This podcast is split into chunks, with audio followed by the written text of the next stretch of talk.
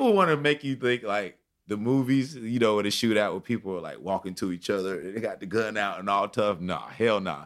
All shootouts go like this. Everybody's screaming. Somebody's crying. you sweating so much, and everybody's shooting over top. If you're watching the video, I got my hand over top of the hood. Like you got your head down like a periscope. Right, right, right. Shooting the gun over top. Everybody shoots till it's done, and then when you don't hear shooting no more, you run. And that's how most shootouts go if you make it. yeah. How old were you when this happened? Oh, 12. what? 12. Hot breath. Yo, yo, yo, yo. You know what time it is. Hot breath. That's right, hot brethren and sistren. Welcome back to the Hot Breathiverse. I am, of course, your host, Joel Byars, reporting live from the booth with my Aztec mud mask on and my whitening strips. Yeah, I'm married and grown. Thanks for asking. Big week this week. Holy cow, this interview is with one of my straight up favorite comedians working today. I'm so happy to celebrate this week. I just actually installed a swing at my house. So now my wife and I are swingers. so I thought I would celebrate with a swinging good time on this interview with a straight up improv master. He's known as the chronic comic. Oh, you bet you know what that means, hot brethren and sistren. It's a crazy interview that covers everything from gang banging to meditating. So you're definitely in for a treat on this one. Thank you for tuning in. We out here. And I have to say here, thank you to everyone that came out to my anniversary show last week. I host a show every Wednesday at Java Monkey in Decatur, and we were celebrating six years of being a show last Wednesday, and it was such a great turnout. I really wanted to make it a really good experience for everyone. We had a drone there. We had Logan Gunzenhauser straight up videotaping and taking photographs. I had comedy artwork, make a poster for the event.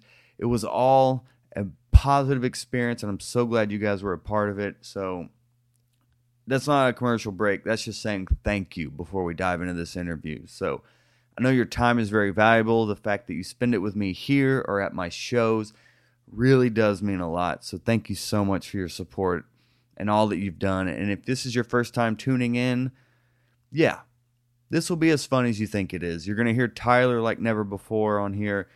And if you enjoyed the episode, I highly, highly encourage you to go back to our over 90 other interviews we have with comedians, club owners, DJs, photographers, social media influencers. Like this whole podcast is about learning and laughing.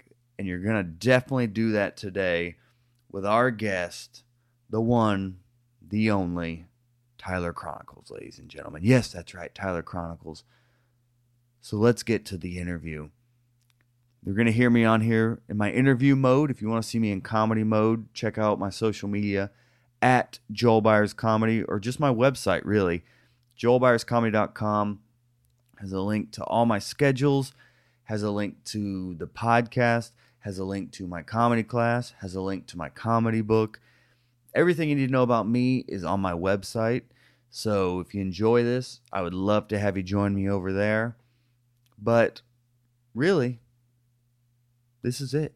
Let's dive in as we always do here by inhaling. Hey, now, inhaling. This is the chronic comic, okay? So, whatever that means to you, get your mind right and inhale a hot breath with Tyler Chronicles. Ah. So see, all right. So the thing with this is I got to keep this fan on because I lost the beads, and uh, to keep the light on. Right. You know what I'm saying? Like it's all connected. So if you want the light off, the fan has to go off. Oh, we're When good. the fan off, light has to go off. we have to preface. All right, now this is how the lights work. This is how this is how this chair works. Yeah, this chair's gotten some use. This is squeaking. Yeah.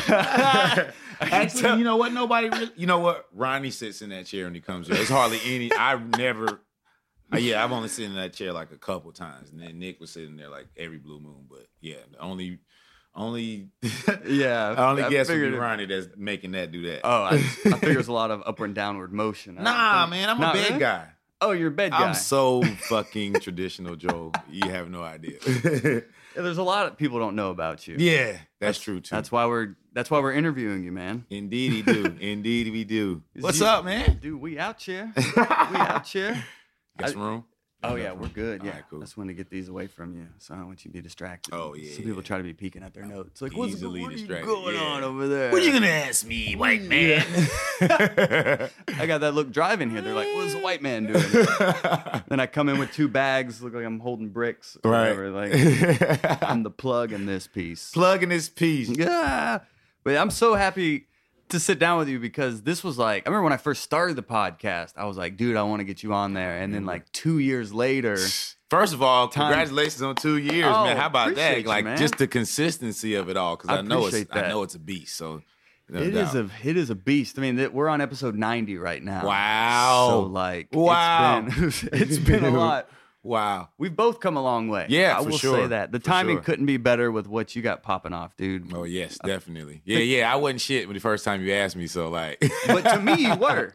To me, you were you were one of my favorite comedians from the jump. No, I appreciate it, but like, yeah, then you was gonna have me, then you gonna have like Coco Brown and fucking uh, Bobcat Goldthwait and shit after me. They were like, who the hell is this Tyler guy in the middle of these legends?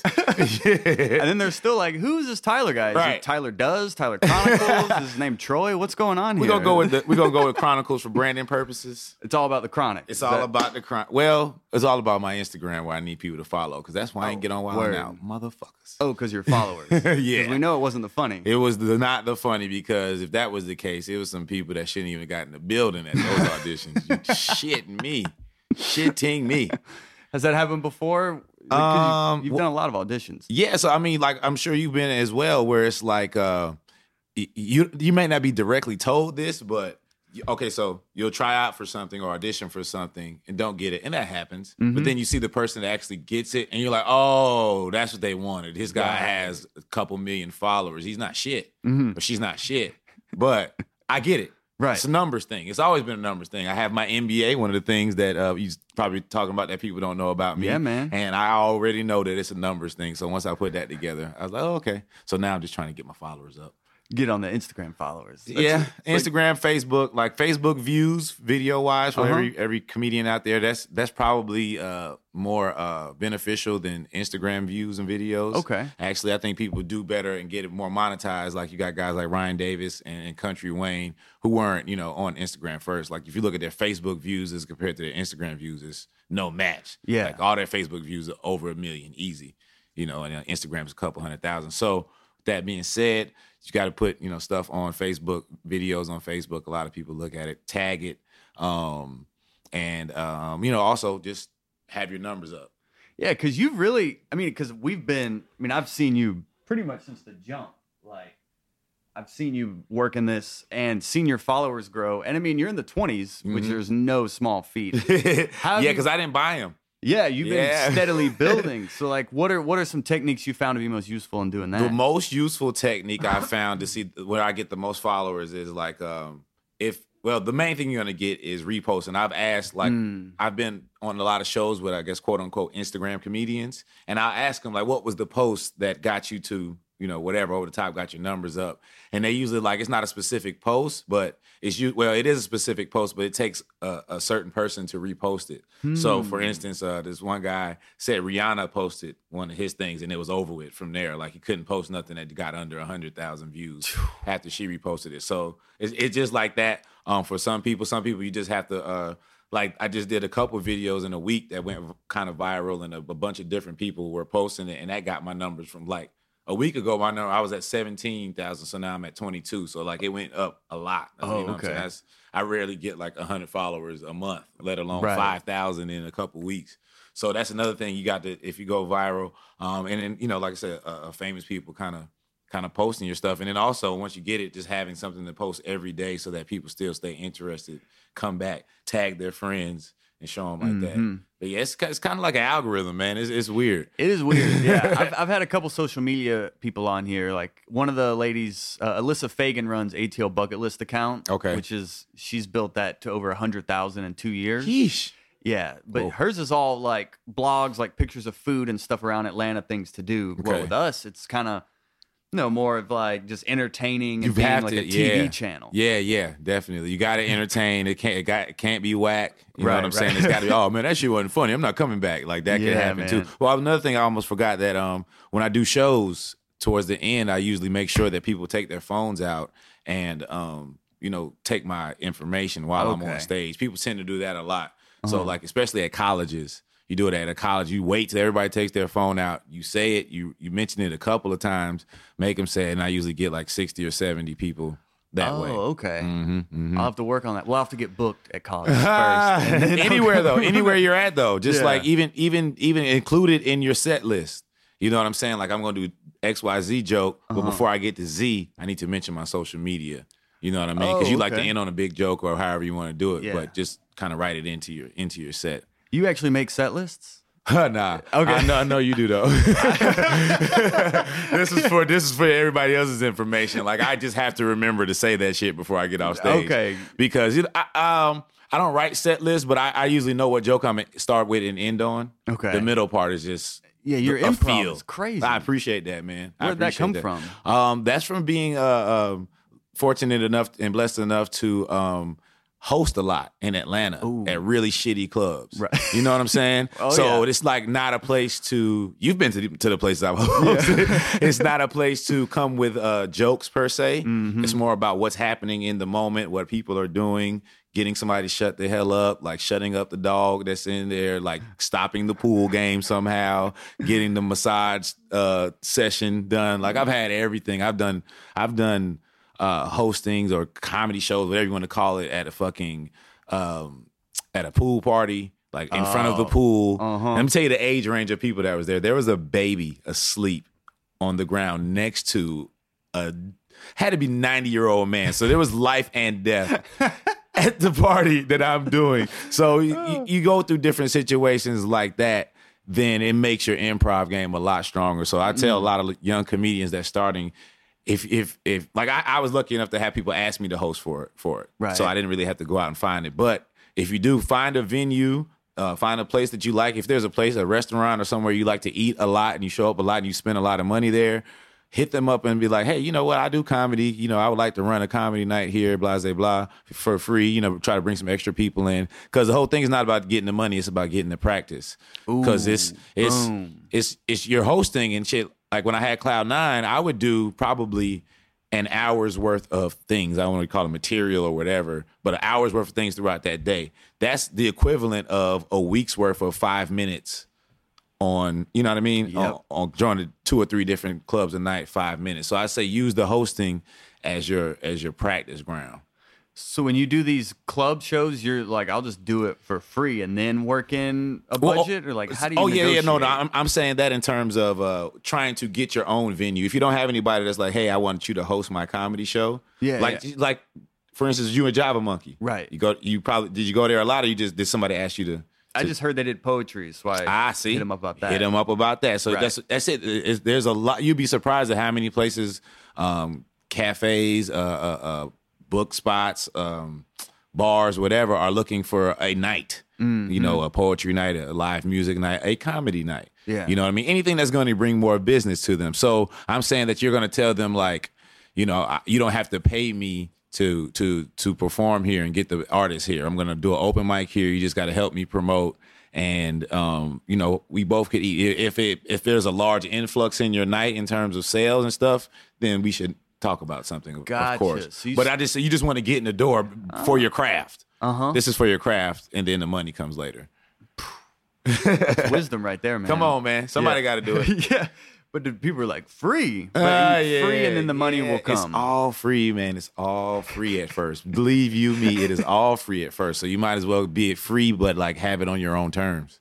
and I guess you've been up and down. And somebody, I'll, something I always ask on here, we'll get out of the way early on before we get to all your success. Is I always ask people about getting booed on stage. Mm. So, what's a story of like an epic failure you had? Man, I got the um now I'm gonna say this and all the comedians are going to say I lie, but I rarely bomb. Like it's in the very low I single mean, digits. I can defend that statement. I've seen you multiple times and never have seen you. yes, but it's You been like kill it. has been like one time I was really, really um just I was just off my game. I think something happened that day, and I didn't get booed or nothing, but I just didn't get the response that I normally get, so I was considered at the bottom. But I went to a college uh, about four years ago, Here we go. and I'm doing well. It's crazy. I'm doing well. Well, I kind of stumble at the beginning, but then I pick my, I pick myself back up. I'm doing well, and I get to a joke, and the end of the joke is people standing up, clapping, laughing loud, like "Oh my god!" clapping, laughing. I move on to my next joke. Now it was a joke that basically said, long story short, that Drake was gay. And the crowd did not like that shit. And they stood up all at once like they had a meeting before. If anyone says anything about Drake, we're going to. They just finished standing up and applauding me on my mama. And then they went and booed me. And I did all of this in front of the worst comedian in the world to do this in front of. Comedian K Dub. Now, hmm. if you do not know K Dub, he loves when you bomb. Yeah, he's been on here. He's been, oh, so y'all know K Dub. Yeah, yeah. He loves when you bomb. So when you bomb and he goes after you, he tells the DJ to play some slow music because this is how you feel when you bomb. And he walks off the stage in slow motion to a slow song right in front of you and makes you fight him. And I drove him to the fucking college. On top of all that. But that's why I love K Dub because he always keeps it real with you and, and, and gives you really, really good advice along with the shitty stuff he says. And you got you got to fail to succeed. No you doubt got about to, it, man. You got to, you got to, you got to. it's part of the whole process. Mm-hmm. And the success That's you like with everything though. Like yeah. like people that are listening that have the nine to five, you know, you're gonna show up to work and fuck up a lot. You're gonna knock coffee on something, you're gonna reply all when you didn't mean to reply all. You're gonna fuck up. So Yeah. it, it happens. Well, you mentioned you had an MBA earlier. So, Masters in Business Administration. There you go, that- Joe. Boom, boom, boom. From Averett, right? Yeah, Averett Avery University. University? Yes, sir, in, in Virginia, man. Yeah, I went to Maryville College. Yeah, We, uh, we went toe to toe. Yeah. Sometimes. I don't know, maybe way back then. I don't know if we Yeah, I was I was um I was coaching. You know, I was I was going to school there, but I was also a, an assist, a graduate assistant coach for the basketball Uh-huh. team. We played against Maryville my first year there, and they like okay to explain the team that I came to. Averett, the year before myself and the coach got there, they were in the Washington Post. Because they had the longest losing streak in the history of college basketball. My dude, they had lost for three years straight. I don't even remember the number of games, but it, like it's like it's probably 20 something games per college season. So they lost 60 something games in a row by the time we got there. Our first year we got there, we won 14 games and we got in the Washington Post again for winning that many games after losing 60 in a row. So, um, but we were obviously a shitty team Right, right, in the right. grand scheme of things. You know what I'm saying? Like I, I played basketball and, and on, a, on a high level, and then the coach coached at a high level and played at a high level, so we knew what it looked like. Mm-hmm. So we saw that we were winning games, but we knew we weren't shit. So we went to play Maryville. And they knew what it looked like. Maryville was no joke. And we played them. We said, number one, that's what a real team looks like. Number two, we're never playing them again. we are never, we are never, because we went to Maryville and they had like a real live raucous ass uh, uh, student section. Yeah, the Like, students go Oh, in, it was awesome. It was so, aw- it was awesome for me as a coach, but for our players, they were shitting bricks. it was not awesome for them. Because, you know, it's Division three basketball. Like most of the places we go to, it's like the ticket lady and fucking the cheerleaders and three people that like have friends on the team. Yeah, that's what the football team. That's what the football games were like. Football games in I know Maryville. that. Oh, Yeah, okay. Yeah, the basketball. But the football players used to be at the basketball Right, games dressed right, up. right. Yeah. Yeah. Hell yeah. Yeah, definitely. How far did you get in basketball? You said you played at a high level. Oh, um, that I, hustle? well, that that ended with a um. I had an invite to try out in France, Mm-hmm. and I didn't take it. At my my um, I went to school for five years. I I, uh, I redshirted a year and then played four years. And my last year, I re- like I don't know. I still don't know to this day what I did to my knee, but I could barely bend my knee for like the last two like I wouldn't say two months, like the last month of practice. Oh, Yeah. So like I spent once once our season was over with, we lost in the second round of the tournament.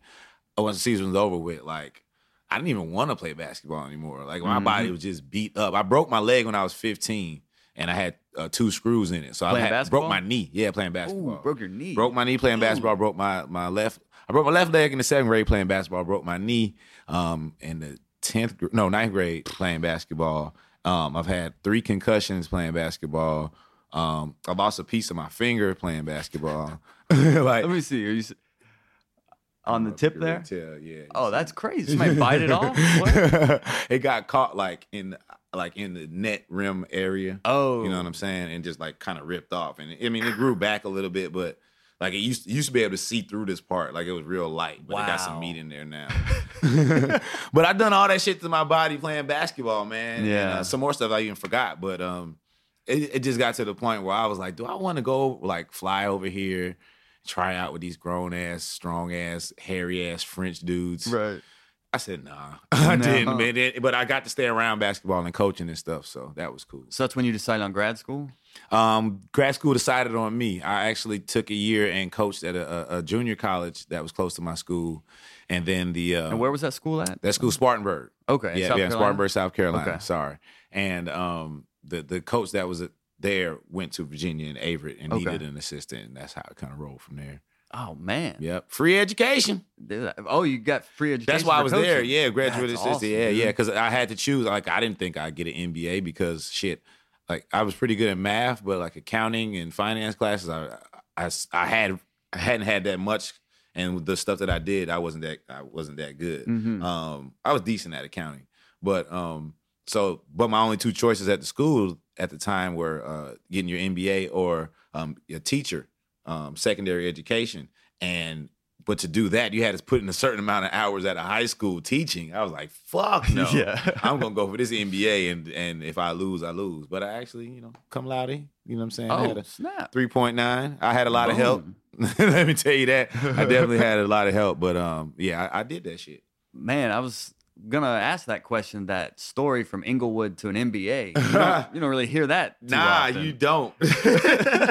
you know what's weird though? Like, um, I have a fr- I have a friend that well is actually considered my god brother. Been knowing him since third grade, and he just got his doctorate degree. Um, Mhm. and he's from Compton. Um, I have another friend um, that's from South Central LA as well. That just um, shoot, he just finished playing for the Pirates, and now he's you know he's coaching. So it's weird that my circle of friends, like another one, is part of the uh, uh the part of the board at uh Snoop Dogg's Youth Football League. Oh, cool. And he was like the bigger, he was like an actual gangbanger. You know what I'm saying? Like, so this is the thing in LA. You're yeah. Break it down. this thing in LA. Okay. You don't have to be a gangbanger to be affiliated. This is what happens. You grow up, and once you get to a certain age, you can't get new friends because everybody's like fucking mean and angry and gangbanging. So whoever you know in elementary school is pretty much gonna be your friends forever. Wow. So whatever they do, you're probably gonna end up doing. Like, so I had four friends in elementary school. One of them became a gangbanger. The rest of them didn't. So it mm-hmm. was kind of we were still cool. Like if I think if three of them probably did, then they I would have. You know what I'm saying? It was like that. But we kind of was like Tony was the gangbanger. He was like, well, Tone is cool. He could really play football and basketball, and he's cool with us. But like we can't hang with him when he leaves us. You know what I'm saying? Like Yeah. we're away from him because that shit is that shit is crazy. Yeah. But people know you know Tone, and he's in the game Now you're in the game. Whoa. You know what I'm saying? Just because you know him. I'm learning. Yeah, so so I'm I'm talking to you every day. You're my guy. You're Right, Joe. right. You're, you're my guy about every day, every day. I gang bang. People see us talk every day. They don't. They're not gonna ask you if you gang bang. They're gonna be like, he gang bangs because he's talking to him every day, not knowing that I've been knowing this person since we were seven years old. Uh huh. Not knowing that, but the fact that I talk to him every day and be are seeing him now, I may get in a fight, get shot at, or some reason just for that. So that's what's called affiliated.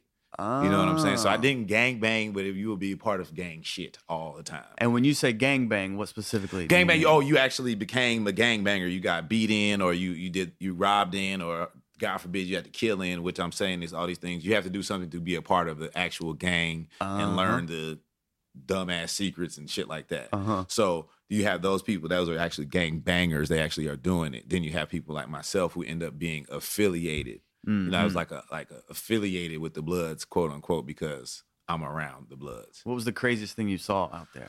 Whew, shit. Statute of limitations does not apply. yeah, uh, right. No, no, no. Yeah, I've never done anything, though, Oh, so cool. so it's all good. Uh, and I don't, and I haven't. I'm trying to think of any of my friends.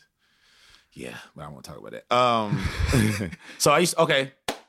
So boom, I used to live in the uh in the jungles. Now the jungles is a place I lived there for like three years. Now jungles is a place. Um, you watch Training Day, right? Yeah. Yeah. So the place where Alonzo lived, where you go in there and all the, the people are standing on the roof with the rifles and all Yeah. that. I lived there for three years. I Oh lived in the back on Ursula Street. Now in the back, there's a park, and Jim Gilliam Park, and it has a gym.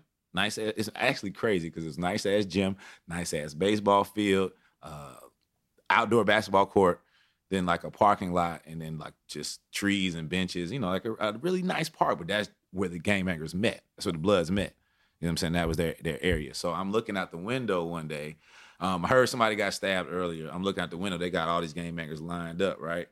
So the cops are like searching them. I'm I am I'm behind them. They're in the line. I'm I'm behind them in terms of looking out my window. The cops are searching them from their front, Uh-huh. so they can't see behind them. I see them passing this knife down my the line behind their back, and when it gets to the last dude, he takes off. Listen, Joe. Now I know you know about police brutality, and we see this shit on on the news and everything. But I'm talking as soon as this dude took off running, the cops start. They didn't even run. They just started shooting. Uh-huh. They didn't even run after this man. They just started shooting. They didn't. I don't think they hit him because I I kept seeing him run. If they did, if they did hit him, he just kept running with it. But man, that was the wildest shit ever. And that was like one of the first things that let me know, like, whoa, cops are wild. Cops are wild out here. They didn't even run after him. I'm like, what the fuck? Like It's the jungle, man. They didn't even take two steps. Yeah, I guess so, I man. guess. Shit. Yeah, so that was probably one of the craziest things I've seen growing up in LA. Uh, Have you been shot at before? Yeah. That? Uh, it wasn't me once again. It's an Right. affiliation situation. Um, just standing, standing. Um, I'm trying to think. We were we were in Baldwin Hills, which is uh, um, much nicer now.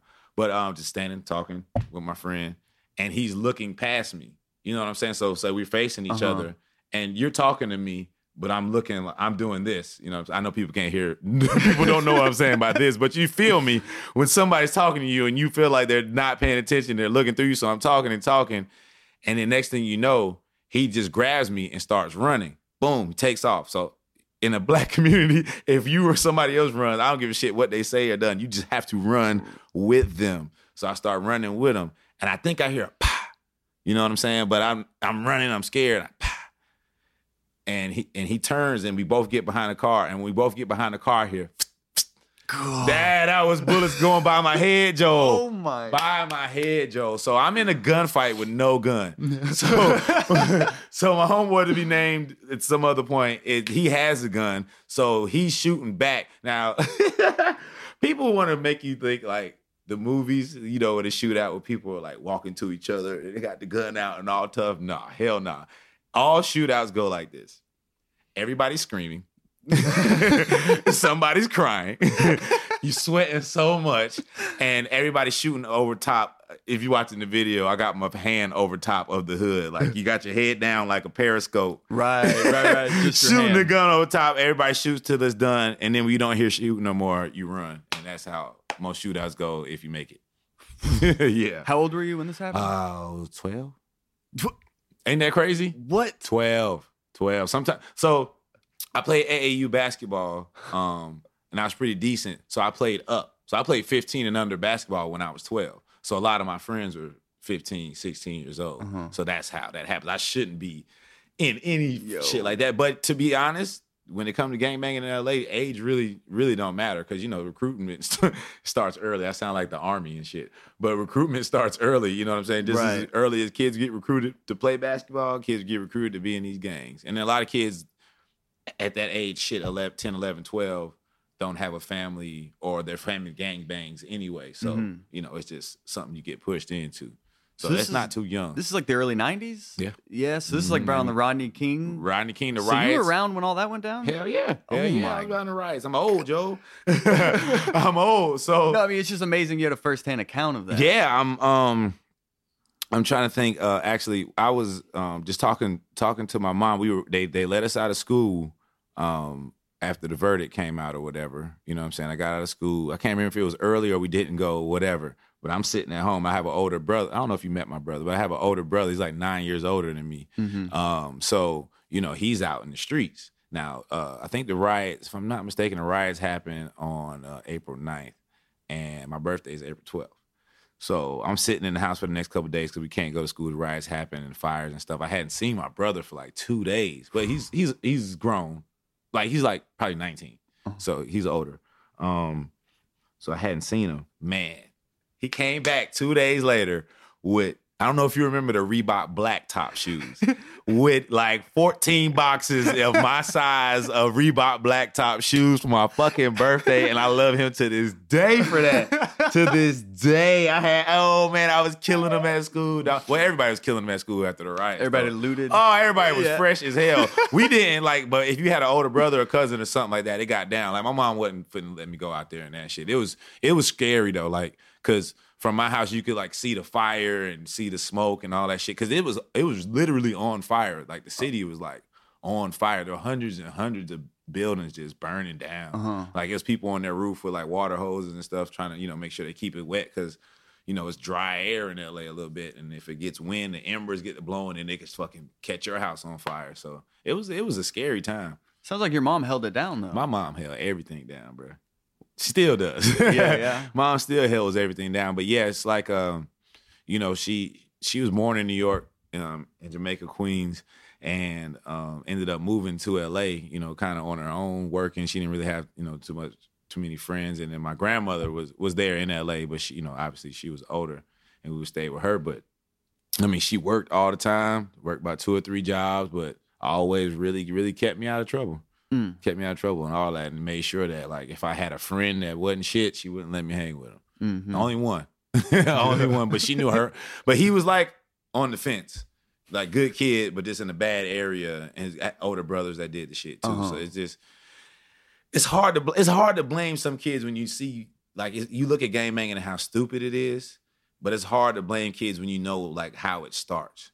You know what I mean? It's Mhm. like how you get how you can become a professional basketball player. Somebody put a basketball in your hand when you're five and you're fucking dribbling all the time, shooting all the time. And then somebody put a gun in your hand when you're five and you're thinking about that and you see what they do, you can just go that way and not know the rest of the world. So it's it's tricky, man.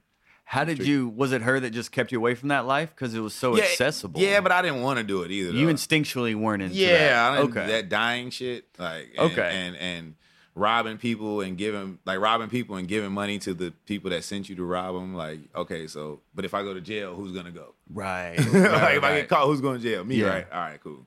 So yeah, that, that shit was never cool to me. There's a bunch of like my fr- like I said, my friends by and large wasn't cool with it. Even my friend that was a part of it was kind of forced in it. He didn't want to do that shit. He'd rather hang out with us and play football and basketball. You know what I mean? Mm-hmm. Yeah. So was it basketball that took you out of the California? Oh no no no! Uh, my mom. Oh, your mom my mom had a chance to. Uh, yeah, her job got a transfer. Um, when I was high school, her her job um was per- I shouldn't say transfer. Her job was purchased by another company. She was in insurance, still is, and got purchased by another company that had a branch in South Carolina. Ended up moving Hmm. to South Carolina, played high school basketball there. Ended up playing college basketball there, and so on. So that's how I got to South Carolina. You didn't join a gang, but you joined a fraternity. yeah, I guess. Yeah, yeah, yeah, yeah, yeah, definitely. Yeah, went to college, joined Omega Psi Phi, 2003, and uh, shit. You know what? Actually, that helped me the, the initially in my uh, comedy career because either people that I knew that was in my fraternity or my fraternity itself as an organization would have me host stuff or, or Oh, do cool. comedy shows. Like, oh yeah, we know a Q that does comedy, and it kind of went by word of mouth. So those are like my truly my first bookings. You know what I'm saying? Like I, I did a show with uh, you know, Big Kenny, um, um, Steve Brown. I'm not sure if you know about Howie Bell, but uh, it, everybody that looks at that Right. looks at this show knows comedians. So Howie Yeah. Bell, Mike Britt, um, Joe Torry, we all were like on a tour, quote unquote, called the Q was a comedy tour, and that was like one of the first places, first things I've done that got me paid as a comedian. Did you So get the brand too? Did you get? Did you get Oh yeah, I got like six of them. That was a wild Six guy. brands? Yeah, I got two on my chest, one on my shoulder, one on my stomach, and two on the back of my arm. D- six. what is that like, dude? Uh, so this is the thing. It it burns you obviously initially, but I swear in two seconds you don't feel anything. It's it's all numb. Oh, okay. But while it heals for that month, it hurts like shit. it hurts really bad. it's pussy and nasty, and it hurts really bad for like a month. Yeah, And six of them. How you said you were a wild guy? Like what? Is, what does that I used to mean? drink in college. Okay. Oh, you don't bit. drink anymore? No, I haven't. I haven't had like a real drink. So I got a rule now. If Uh-huh. I'm drinking, I got to be out the country, like celebration type stuff. Okay. Like last time I drank, I was in Jamaica for my birthday Okay. in April. But um, but yeah, I, I, I um I wasn't an alcoholic or nothing, but I would drink on the weekends and I would like drink too much Mm-hmm. and stuff like that would happen. Like the one on my stomach, I don't even remember asking for it. Oh man. yeah, I don't remember asking for it. And you can't get that, That, removed. hurt. Oh no. No, no. I wouldn't even want to because it hurt so bad getting it on. I just pull, I just pull my drawers up over it if I don't like it. Yeah, the Greek like Greek life also took us uh, to Japan. I somehow Hey. got on that tour. I don't know as the white guy. I guess I was on the Greek comedy tour up in Japan. The Greek comedy tour in Japan. With it was like, all right, we're gonna change the branding or we're just gonna bring Joe. Fuck it, we're gonna keep both. Keep both. what was cool about working with you out there is we actually talked about you having this this vision board. Yeah. Okay. Yeah. I, I- forgot I told you about that. Yeah, and I would I would love to dive into that more because goal setting and Mm-hmm. actually having a goal and then setting a game plan towards that goal Right. is something I've just been implementing the past couple Mm-hmm. weeks and I can already see like the micro effects of it, but I can only imagine like the macro long term Yeah. of how it pays off. So like could you kind of describe your whole vision So, boarding process? I try to make this long story as medium as I can. If you read Think and Grow Rich, there's something in there about um, putting things in your subconscious mind that you know kind of come to fruition. If you just, it's as simple as saying it Mm. out loud and kind of like in a mantra type of way. Obviously, you got to put the work in for everything you do, so nothing's that simple. But just saying it every day, and then things will come to fruition. So. Um, I, that made me start to write that I guess uh, it wouldn't be a vision board per se. I just wrote a list of things I wanted to get accomplished. I guess this year. I guess it's vision board, whatever. Um, vision board sounds so feminine to me. I don't know why. I just No, man, it's see great. somebody with their f- laying on their stomach with their feet up. with a vision board? Yeah, just- like an etch a sketch? or something? No, just- I don't know why. All right, so yeah, write my fucking vision board. Yeah. and I just I just uh, broke it down into a couple of ste- sections in terms of just my life, some things I want to get accomplished as a lifestyle in my career, some things I want to get accomplished in my career, and then some things um, I want to get accomplished just overall. And I put that on a list. I got a room that um, that I'm never in, so I put that in there. And I put the board there, and I just started reading that stuff. And then I started adding that to meditating. So I would meditate um, as well. I would just start saying, like, breathe in and say like a positive word, and I could see that word being. I would breathe out and see that word coming out. Okay. like the actual word coming So like out. an example of a word would be um, um, humility. okay. And you breathe out, and you can see that word, and then you breathe in again. Then, then I would do some more stuff, and then I would envision my my future self. Like I would be quiet and kind of just try to see my future self doing different things in my head, and then I would end my meditation with that. So that's what I was trying to tell you about. Yeah, but that's a, that's a tough practice to develop because I've tried a couple times Mm-hmm. to be like, okay, I'm meditating now. I'm just gonna wake up and do five minutes every morning, Yeah. and then like five days later, you're yeah, like, it's, "Nah." it's tough. I, I actually set my uh, set my alarm to to do it. You know what Uh-huh. Okay. I'm saying? To remind me to go and do it. But I started off meditating with um, just nothing in mind because I read that that was cool too. Like, because people say I can't meditate because my mind wanders. Some people say that's cool to do. Okay. You know what I mean? Just let your mind wander sometimes, but just stay stay in a state of meditation.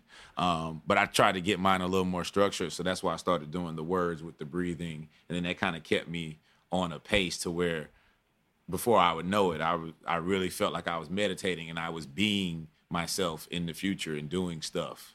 you can actually see it.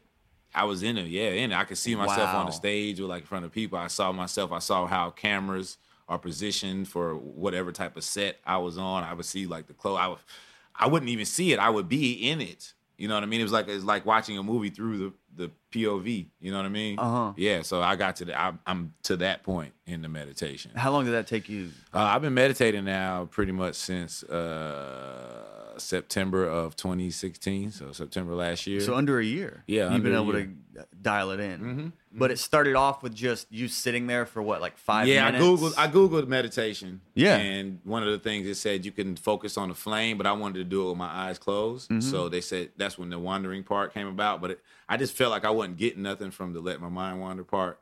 So I just went on my own with the Think and Grow Rich because I was reading it at that time, and you know, kind of put those things together. So each session you have a specific word, or you change up the words. Yeah, no, no, Like- I, I don't, I don't. Um, so Oh, you don't even I do that read my list first. Okay. Some of the words are in my list, so I might start with those. But yeah, I Mhm. don't have any specific word. I just think of them. Just think of positive words to say. You know what I'm saying? Until I get up to about twenty or thirty of them, then I cut it off, get silent, and start seeing myself doing stuff.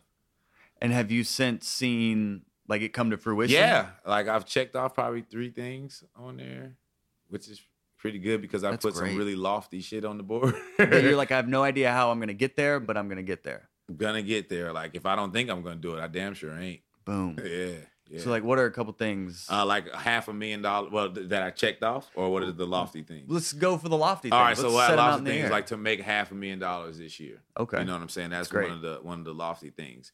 I had on this thing September to get Bossip um, on We TV. I- I- Specifically, We TV. Yeah. You went that specific, Mhm. and sometimes you got to get specific. right. Yeah, but I mean, they were talking to us at the time.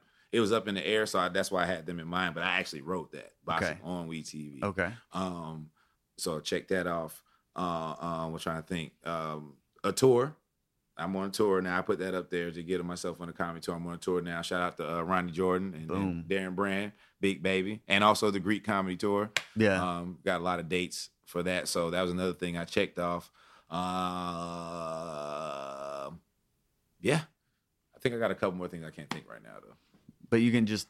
I'm gonna have to try that. I guess the envisioning. I just. I guess it's just persevering through, and that's what sports teaches you as well. Is just like persevering through the pain or overcoming adversity and just pressing on, and eventually it'll pay off. I mean, especially with what we do, it, it's it's such a rocky road. Sometimes you it, you just kind of need something to help you move along. Like you got Yeah. people that kind of keep you encouraged, and you have shows that you do really well at that make you encouraged. But you know, in the daytime when there's no people around and there's no shows to do, it's something that you may need to help keep pushing you along. Mhm. Yeah, so I say at least start with the board. If you don't do the meditate meditation, at least start with your board and some stuff you want to get accomplished by next year. It's just like a poster board? Uh, you say Eight by eleven. It's just like a piece of paper. Mhm, I got you just taped wrote up. like Yeah, life, and then listed things for life, comedy, listed things for yeah. comedy. I bring. I could bring it down in a minute, but I didn't want to break the. Oh, it's all good. Yeah, I'm, I'm just curious about that, and as I've gotten more specific with like goals and how to achieve them, and I like hearing people's different approach to it, Okay. and yeah. actually hearing those approaches actually pay off is another thing Yeah. that's very encouraging. Yes. Yes. Yeah. because you start to learn you're like you know starting to want to you want to emulate people that are Mhm. where you want to be Right, you know not where you've been True. or like true. somebody who can talk but then they're not doing hmm is something you learn I, and I try to manage the expectation. Like I said, like I was saying, I set uh, uh, super lofty things so that it it really gives. And I put a short date on short uh time period on it, but it really gives me. Um, I really know in in my heart of hearts that like, all right, that's gonna be really hard too. But I'm just gonna still keep talking about it and keep Mhm. going for it. And one day that shit's gonna be like, wow. every day you just envision it hmm Every day. Every, well, it's every day that I can. There's a lot of times I'm on the road. I might just get a quick one in or something like that because I don't take my list with me. But uh, you know what? I'm gonna take a picture of it. Yeah. think about it and take it with me. oh that's a good see we're ma- having There break, we go. we're having Come on, hot here. Come on, hot breath. And i guess you also take care of yourself as Yes. well are you big on diet and exercise Huge on diet and exercise. I um, it was a point in my life where I really wasn't, but I've always had uh, decent genes and and you know I played college sports, so I didn't really have to work out to stay looking good. But it was, I would I didn't feel I was healthy, so um, shoot, kind of recently is as last year. I really started just kind of getting back in the gym, working out. I don't eat um, red meat or pork, or um, I'm trying to cut chicken back, but that's hard. But I really just trying to be like a low key pescatarian you know, oh, eat fish. okay. Yeah, Mhm. so I've been trying that, and you know, taking care of my body, going to the doctor. And that's one thing men don't do. We don't go to the doctor. Yeah, we Yeah. do not. We do not. So you been we you've been doing the red meat since i've known you as far Mhm. as like not doing that Yeah, I started that when I was getting my MBA. Uh, I tried to be a vegetarian for a week, um, and that moved me along to like saying, okay, I'm not gonna eat red meat anymore because the smell of it being burned, I just didn't even like it anymore. And I never ate pork because pork made me sick. Mm. You know, so my thing now is turkey, chicken, and fish. trying to drop the chicken though. What's wrong with the chicken? Uh, it's prepared in the same manner and it's kind of dirty. Yeah. yeah, it's kind of dirty and it's it's, it's not uh, a lot. There's a lot of meat that isn't really just like I guess good for your your your digestive tract and your colon overall. Oh, okay. Like it, but that's why I try to counteract it with getting a shake every day, um, having some kale. Uh, this is why I put my shakes. There's a lot of because I post my shakes. yeah, And yeah, people, yeah. excuse me, people ask a lot what I put in them. Here we go, people that ask a lot. got got um I put a banana, uh, kale, leaves. Um you gotta get frozen fruit of your choice. Um honey, cinnamon, uh, chia seeds if you really want to wash your, clean yourself out. Yeah. Um alkaline water and hundred percent juice. Bam. And you know what I'm saying? It's not gonna not like a laxative or nothing, but you know that when you do you do use a restroom, it's like if you really feel like it's getting you cleaned out. You know what I mean? And that's the thing. You don't want to have like old food sitting in your colon. That's what causes a lot of cancers, especially stomach Mm. cancer and stuff like that, and sickness. You drink that every day, Try to, yeah. like for home. breakfast. For breakfast before I go to work out. hmm Okay. hmm and then you don't uh i guess after you work out well really like wh- what's your like workout are you every day like what's the routine Uh, with that You know what? With with my schedule, every day that I'm home and don't have anything to do, I, I'll work out. So I Uh-huh. don't really have like a Monday, Wednesday, Friday, but just when I when I'm free, I'm gonna go work out. Just got to make myself do it. You more of like push-ups at home or you like go to a gym and Uh, oh no, yeah, I got a gym okay on, on my exit. I was push ups and I got the perfect push ups and ropes. Uh, yeah. I'll do that sometimes when I don't have time to hit the gym. Though, too, Mhm. so.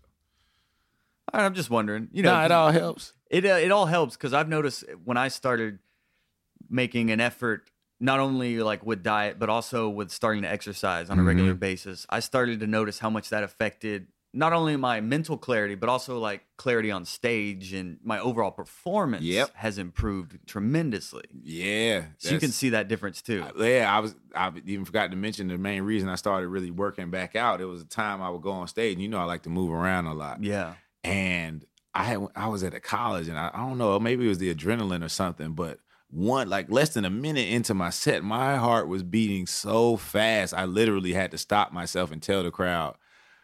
I think I'm gonna die, y'all. and they laughed like you did. Right. But I was like 98% serious. Like I was like, man. But thank God, like it, it you know, I leveled out and, and and did the show. But after that, I was like, man, what the hell? And then it happened again. Like the next show, the same Mm. thing. I handled it well. I mean, I handled it a lot better just because it just happened. But I was like, oh, I don't like this. So that really, really got me back in the gym like that. Okay Yeah, for sure. I forgot about that. I was in I was at uh, Prairie View A and M at a college in Texas. So if y'all enjoyed that show at Prairie View, a lot of them ended up following me, but I almost died for y'all.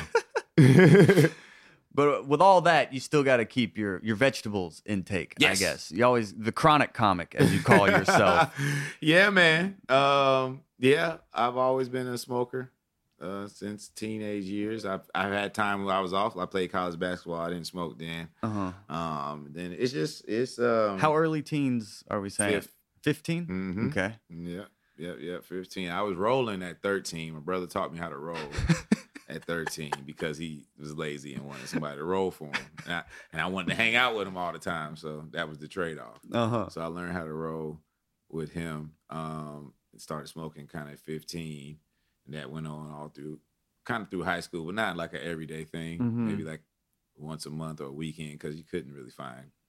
You know what I'm saying? it's not like I didn't now. have money. yeah Yeah, it's not like Money. now. Like kids in high school now are fucking smoking every day and buying ounces of weed and shit. Like I, it was it was a lucky day to smoke weed when I was in high school. gotcha You know what I'm saying? gotcha Like, like my homeboy that I keep mentioning, he Uh-huh. might have some. I cannot let him hear this shit. you haven't dropped any names you're good nah, you're right, but he's gonna know. Um, well, yeah. So, um, yeah, but just moving along, like through college, you know, when the off season would come, you know, it was a lot of different people that smoked, so we would have more. And then, you know, once I got out of college, when I was in graduate school, I didn't. So that was like two years I didn't, and that's been the longest streak since I started. uh-huh So, yeah. is this no joke Ooh. especially now hmm like i mean you we've been on the road together Yeah. and we had one mistake with me and you would not even and I, I can't even like I can't get high anymore. Like if I get high, the whole month is over. You should not. And I that one time we were riding back from doing a college together, and you haven't allowed like oh, since oh, then. I'm never a- smoking with you again. Go ahead, be- tell the story. We'd, I remember after that though, we'd be at like your show, eh, like Cloud Nine, and people would be outside smoking, and they'd offer me, and you'd be like, "No, no, Mm-hmm. Yeah. no, don't am- feed the baby, don't I feed the baby." I am baby." your guardian angel, man. God, that was the weirdest ride home I've ever experienced in my life. I said, "Oh no, Joe, we can't get high together ever again. You ruining my shit." I don't even remember what happened. Man, you fucking cracked the window. we were driving. It looked like you, you didn't do nothing too weird, but you just weren't being yourself. Uh huh. So you cracked the window and like put your face on the window and put your your mouth open like you were trying to get air, but you could have just rolled the window all the way down. You know what I'm saying? And then and then I would be talking to you about something, and then you would respond to some shit that I never said. You know what I mean? oh, I'd be like, I'd be like, oh, yeah, man, we probably get, that was good. You know, we probably get some more colleges. You know what I'm saying? Booked, and I'm gonna bring you down. As eh, you know, we're gonna keep on going. You know, like you would say something crazy like, "Yeah, you know, I tie my shoes in a double knot because I don't want to fall." Oh shit! So I just turn the radio Another- up, man, Yo. and just let you. Then you just you just stared. You know what I'm Yeah, saying? You I- didn't fall asleep. you didn't do nothing but stare. But I, bet you slept good that night though. Oh, no doubt.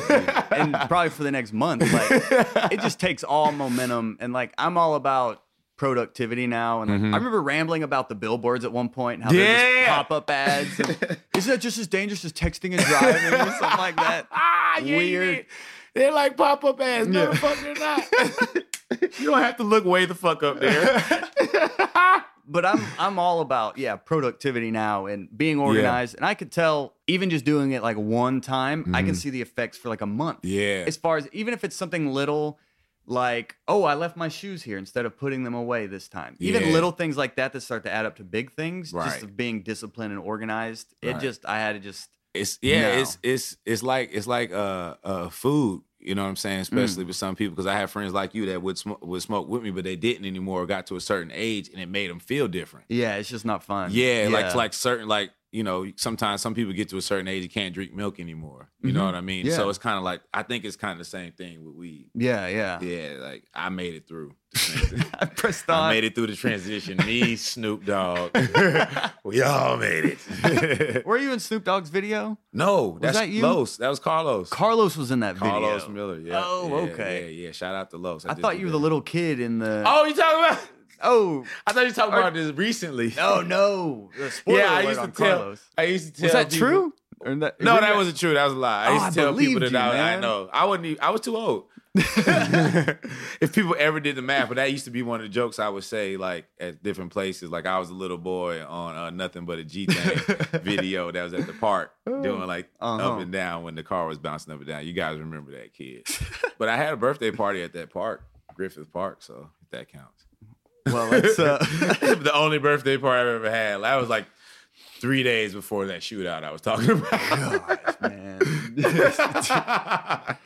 Yo, I need to write this stuff down, man. It's gonna be it'll be. This is going into history. This will be on the internet forever, my Yo, man. yeah, I ain't gotta write it down. I just gotta watch again. Yeah, you went from being shot at 12 to now you're on TV. To on TV. Congratulations, Thanks, man. JB. I I appreciate it, man. I It's really a big do. move and it's well deserved. Thank you, thank you, Sure. thank you, man. And I, and I'm and I'm fortunate and blessed to be on a show as myself. Like I don't have to Mhm. act as anyone. They let me. They want me to be me. They let me write as myself. Like as you came in here, I was writing for the show Yeah. coming up this week. Like they let me say almost anything. Like okay, first they really trusted me, right? Yeah. I didn't even have to turn my shit in. They would let me say it. But one time, I, I was talking about uh Kylie and Kendall Jenner, right? And people, you know, they're always talking shit about them. I was like, hey, you know, you don't know how you would act if your dad. if your mom had a dick, is what I actually did. Oh, saying. okay. And they were like, "Well, cut, time out, hold on." Funny, but we we will never be able to use that. This is this is a women's network. I was like, "Oh yeah, okay, okay." Mhm. You know what? Just turn your jokes in. Approve them. So yeah, it's a legal department and everything. But by and large, man, like the, the first episode came out. This come out two weeks ago. Yeah. And um, you know, people really liked it. They kept like eighty percent of my jokes, which Nice. is amazing for anybody that knows TV. Amazing. So Mhm. you know, I got to do two green screens and then one um, inside of the uh, pit with everybody else, and they picked a lot of my jokes from the pit. We also get to submit headlines that go for each story, and I got like three of my headlines on there as well. So It's all current event stuff. Yeah, Yeah. all current event stuff. hmm What else you got? Kind of. I guess that was one of the vision board things you mentioned. Definitely, yes, Definitely. So because that's been in the work for almost a, two years now.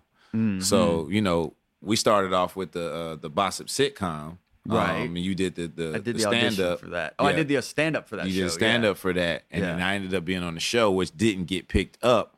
Um, but the uh, the owner of Bossip had kept a relationship with we. We came to her and said, "Hey, would you be interested in doing a reality type of show?" She said, "Yeah, but not about the people. I want to do it still about people in my office, Mm, but mm. about current events in that reality type of way." They were like, "Perfect."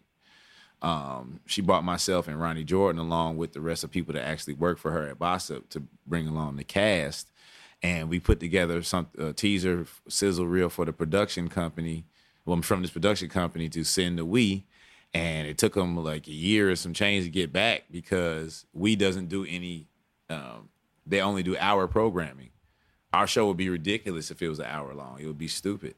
So we has to be 30 minutes. Right. So that was a fight for like the year and then finally they gave into it and we did it and the long story short we had our first the first episode and the president of we sent uh, all of us an email saying that we kept 99% of the the uh, audience from the show before which is like unheard Whoa. of in tv Uh-huh. and that was before the ratings for um TiVo and DVR came out. Like they have a L3, which means that whoever if if you're um, DVR something, if you watch it within three days of the premiere of it, it still counts towards ratings. So that hadn't even came in yet. So we might actually have more um, viewers than they did. So it's it's been a long, hard road. But anything worth it is going to be a long, hard road. No doubt. hmm And that took you to being interviewed on Breakfast Club, which I- Breakfast I, Club. have to ask about before we wrap up here, just Yeah. because. I mean, that's one of the hottest morning radio shows, and the personalities on there. Yes. I mean, what was that experience like? Well, first of all, fuck the Breakfast Club. I'm waiting to get on the Breakfast Club. Me and Janae from the show, and Dave Chappelle walks in. oh, Dave Chappelle walks in. They didn't even really know. Like it was a surprise. Oh. Dave Chappelle. I got bumped by Dave Chappelle for the radio interview, and I didn't care. Let me tell you how dope he is. Dave Chappelle walks up to me and says, "Hi, I'm Dave." Motherfucker, I know who you are, man. But that's so cool to me. You know what I'm saying? Right, right, right. And like, and then I was just, I was just, I was, I don't even know what the fuck I was after that. So he went in there and did his interview. Um, you know, and then we obviously we had to wait. So that's why if people are looking at asking why our interview was only 15 minutes, it's because Dave came in and bumped us. So yeah, so uh, um, but in the interview, actually, um, I didn't really get to say too much because the young lady that was with me, um, she actually um, is really great friends with Angela Yee that's on the show and Charlotte, all of them really, but she's really great friends with her. So it was kind of like a family thing, and they directed a lot of questions towards her. And I was kind of playing you double did a good job. trying to You called her out for talking over. You're like, "Look, am I gonna get to say anything? yeah, I'm like, yo, the producers specifically called me and said, hey, man, make sure you're funny. You're not letting me. Right, right. you're not Tyler letting me. Rivers, as they called yeah. you. Oh, That's yeah. They started cold-blooded. They started me off from the jump. Well, Tyler, well, to be fair to Envy, Tyler Rivers was the name that I had for the sitcom. So Uh-huh. whoever pulled it, whatever intern pulled it up for him, pulled up some old shit. But So- they could have put your name in the title at least. yeah, they still Come didn't on, care, man. Yeah, yeah, but it's all good though, man. I was on there. I got pictures, You were, and I met Dave Chappelle. You ma- and like Charlamagne's a beast in the Charlamagne game too, is yeah great. He was he was good that day too. You know what I'm saying? I guess you you may not never know how he's gonna be, but he was real cool with us, and he he supports the uh the website and the show. He posted you know our picture and all that stuff Awesome. um, before the show came on. So shout out to Charlamagne for that. So yeah, but that was a, that was a great experience. And then we went we actually went on a couple other interviews that same day. Um, we went on this um damn what was the name of it? It's kind of a, it's a it's a it's a big deal. Um, Cheddar Cheddar Report something like that. It's a huge blog. It's a Oh, cool. I'm gonna sound ridiculous, but it's two white women. I don't remember their name, but they're right in the middle of New York, and they got like the glass behind them, so you can see people walking. So it's kind of like a morning, like CBS morning news type Okay. of deal. and they're really super popular. And they had us on there, and they asked us, you know, more questions, and then we did a couple more interviews with. Did a uh, press run. yeah, real life press For the run. Like, TV show. Woke up at eight thirty in the morning, hit like five different places, and then got on the plane back to Atlanta. That's gotta feel cool, man. Yeah, it did. Yeah, it did. working. man. It did, bro. it was legit. It was legit as fuck. Well, what's uh just to land the plane here? You know, what's the what's the long term here? You kind of mentioned a little more goals this year. What do you Yeah. what do you envision? Far Um, I envision, um, you know, this this show actually getting picked up because they got us uh, six episodes right now. Okay. Um, I'm I'm envisioning this show getting picked up and, and becoming a weekly thing, like for a long time. Um, I'm also envisioning this tour with myself and Ronnie and and, and, and Darren, since we're all on TV now, to uh, uh, start to grow a little bit bigger and catch more cities. Um, I'm working on my second hour. Hi, I'm Tyler. is going to be on iTunes very soon. That was had great. I was first there for hour. that Thanks premiere. for coming as well. Great. You know, I appreciate you. Um, yeah, it actually turned out really well. So I'm working on my second hour now. Hopefully, I could put that out um, by 2018. It's gonna be tough, but 2018, Mm-hmm. try to do another one, um, and uh, you know, just get myself, just get myself really like my foot is in the door a little bit. So just kind of opening the door and then getting a lot of people that I know, you know, into this situation because as you know, like Atlanta comedy is the best. Oh, no It's doubt. the absolute best. So No I got a lot of you know all you guys, man. That I got, I got ideas for already. Like you know, right now we got a real strict format and a small budget for Bossip, but I already got ideas and, and sketch ideas, and I'm gonna need people, and I already got the people. I want to be like Will Ferrell, man. Like no doubt. you know, have be the guy in the movies, but have like your people in all your movies. Like Rob Schneider is always gonna show up. you know what I'm saying? Like Yeah. even if he ain't shit in the movie, or if you got to write in something stupid, he got to be a dol- in a dolphin suit to be in my movie. well, put him in a dolphin suit. Put like- him as my guy. So Judd Apatow has his crew. Adam Sandler has his crew. It's Yes. all Get- you want to have the same. crew. Yeah, Kevin Hart power. got his crew of Yeah. guys that he you know that he's put on. Oh, and, and read that book. Have you read that book? Kevin Hart's book. Fucking read it, man. I. I every comedian has to. I think it's a must that you right. read Kevin Hart's book. If you like him or not, you gotta hear his story and how to navigate through this thing we call comedy.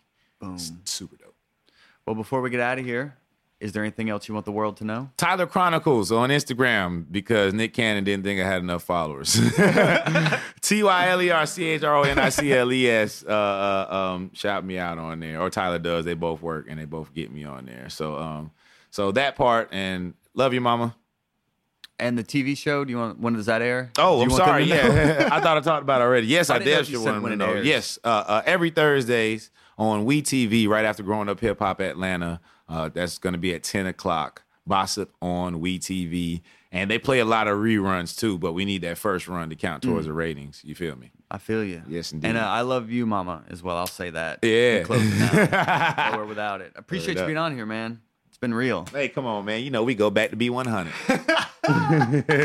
Internet radio. Internet radio. Started from the bottom. Now we're here. Come on, baby.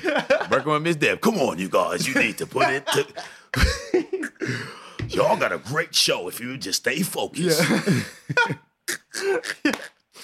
Yeah, that was a that was a learning experience. Man, everything, everything was all needed though. You know what I'm Already. saying? Already, all dude. was needed. Like I've been in so many like shitty movies that never came out in Atlanta. You've been on sets and stuff, stuff never came Mm-hmm. Yeah. out, but it's all practice. all practice. Yep. And like you said, like just doing it for the craft. And Yep. that's how I approach everything. I'm not even like, oh, what is this gonna get me? It's like, Mhm. oh, I'm getting good reps in right now. Yeah. Even if it's acting in something that doesn't come out, you're like, well, that was good practice being on a set Good. Exactly. and being exactly. like working those long hours and everything. Mhm. because- Especially if you can get a like you can get lucky enough to be with some real actors and see how that really it really happens. exactly, That's exactly. Mhm.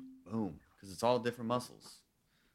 Yes, indeed. I appreciate it, man. If you could just sign your show notes here, I always Yeah, I yeah. document these bad boys, keep them in a folder. You dig. Now you're in. You're a member of the Hot Breathiverse, my man. Heard Tyler like never before. Yeah. Heard like never before. Thank you, listeners. If you've never listened before, we have another one in the books. And if you enjoyed this one, I would highly encourage you. We have over 90 other hot breath episodes available for your enjoyment. So please go over to iTunes or Audio Boom. We're on Stitcher, we're on Google Play, anywhere you can find a podcast, we're on there. Would love to have you join up. If you'd like to support the podcast, simply leaving an iTunes review really does make a difference. Or really supporting the podcast, just come out, support the show. I host a show every single Wednesday at Java Monkey in Decatur, Georgia. We just celebrated our six year anniversary and would love to have you come out for this next round. We're going to, on the way up, definitely a hashtag we made it moment. I think this, really, the learning lesson of this hot breath episode today is really comedian centric. Take care of yourself off stage, and that'll only strengthen you on stage. But that really applies to anybody listening, regardless of your profession, your dreams, your passions.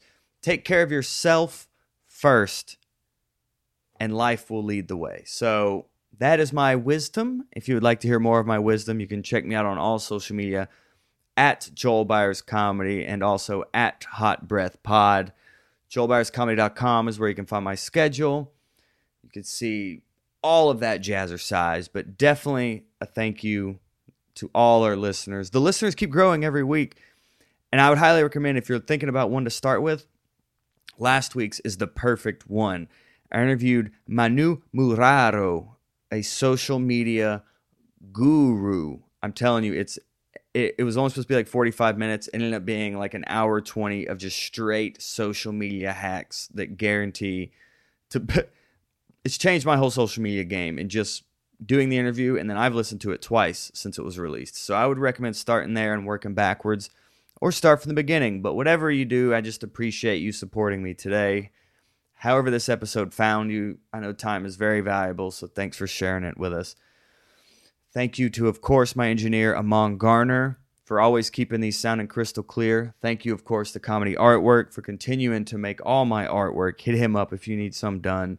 And of course, thank you to my wife for your constant support and sarcastic encouragement. And most of all, thanks for making the theme song, Bay. So I know you listen this far into the outro, unlike most people. So now that we said all that, I will see you right here next Monday on Hot Breath. Breath. Oh.